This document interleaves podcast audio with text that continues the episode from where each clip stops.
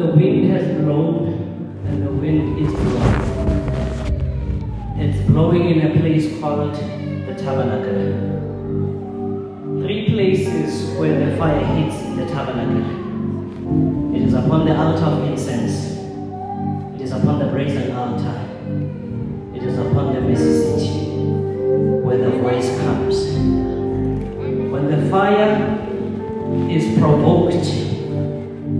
on the altar of incense, a place of prayer, the Lord then moves in signs, in wonders, in mysteries. Secrets are spoken to the sons, to the daughters.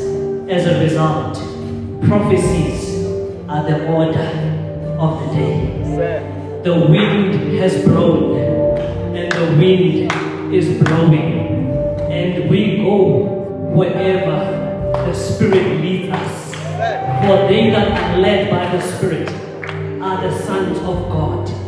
The Lord is leading you to the altar of incense, where there is the perfume that is provoked by the fire. When the fire is on the altar of incense, the perfume, symbol of the presence of the Lord, fills the atmosphere. And why the perfume is filling the atmosphere as the presence? It is because the, the, the, the blood it is smelling from the outer court because of the sacrifices.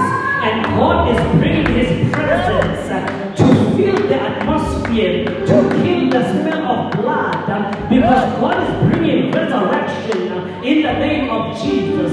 You will have streams of income when the presence hit the house. You will have debt cancellation uh, when the presence hit the house. You will move in holiness when the presence hit the house because you will never have an encounter with God and remain the same. The Lord is doing a new thing. This is the dawning of the new day in the mighty name of Jesus. An anointing is flowing from the head down to the uh, and down to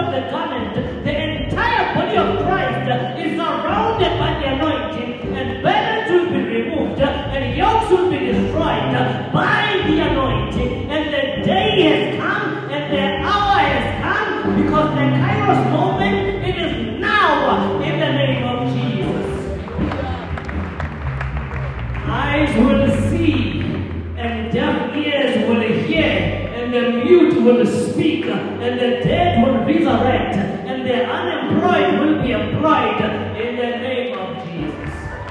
The Lord is raising intercessors and the Lord is raising givers two altars. The altar of giving and sacrifice in the outer court and the altar of intercession in the inner court, which will provoke the voice of God. The Lord is marrying and dovetailing altars because we have intercessors who are not givers and givers who are not interceding. But God is fusing the two so that the voice will come from the most holy place. And when He speaks, things will happen. I decree and I declare restoration and the marriage between the two altars in the name of Jesus. God bless you.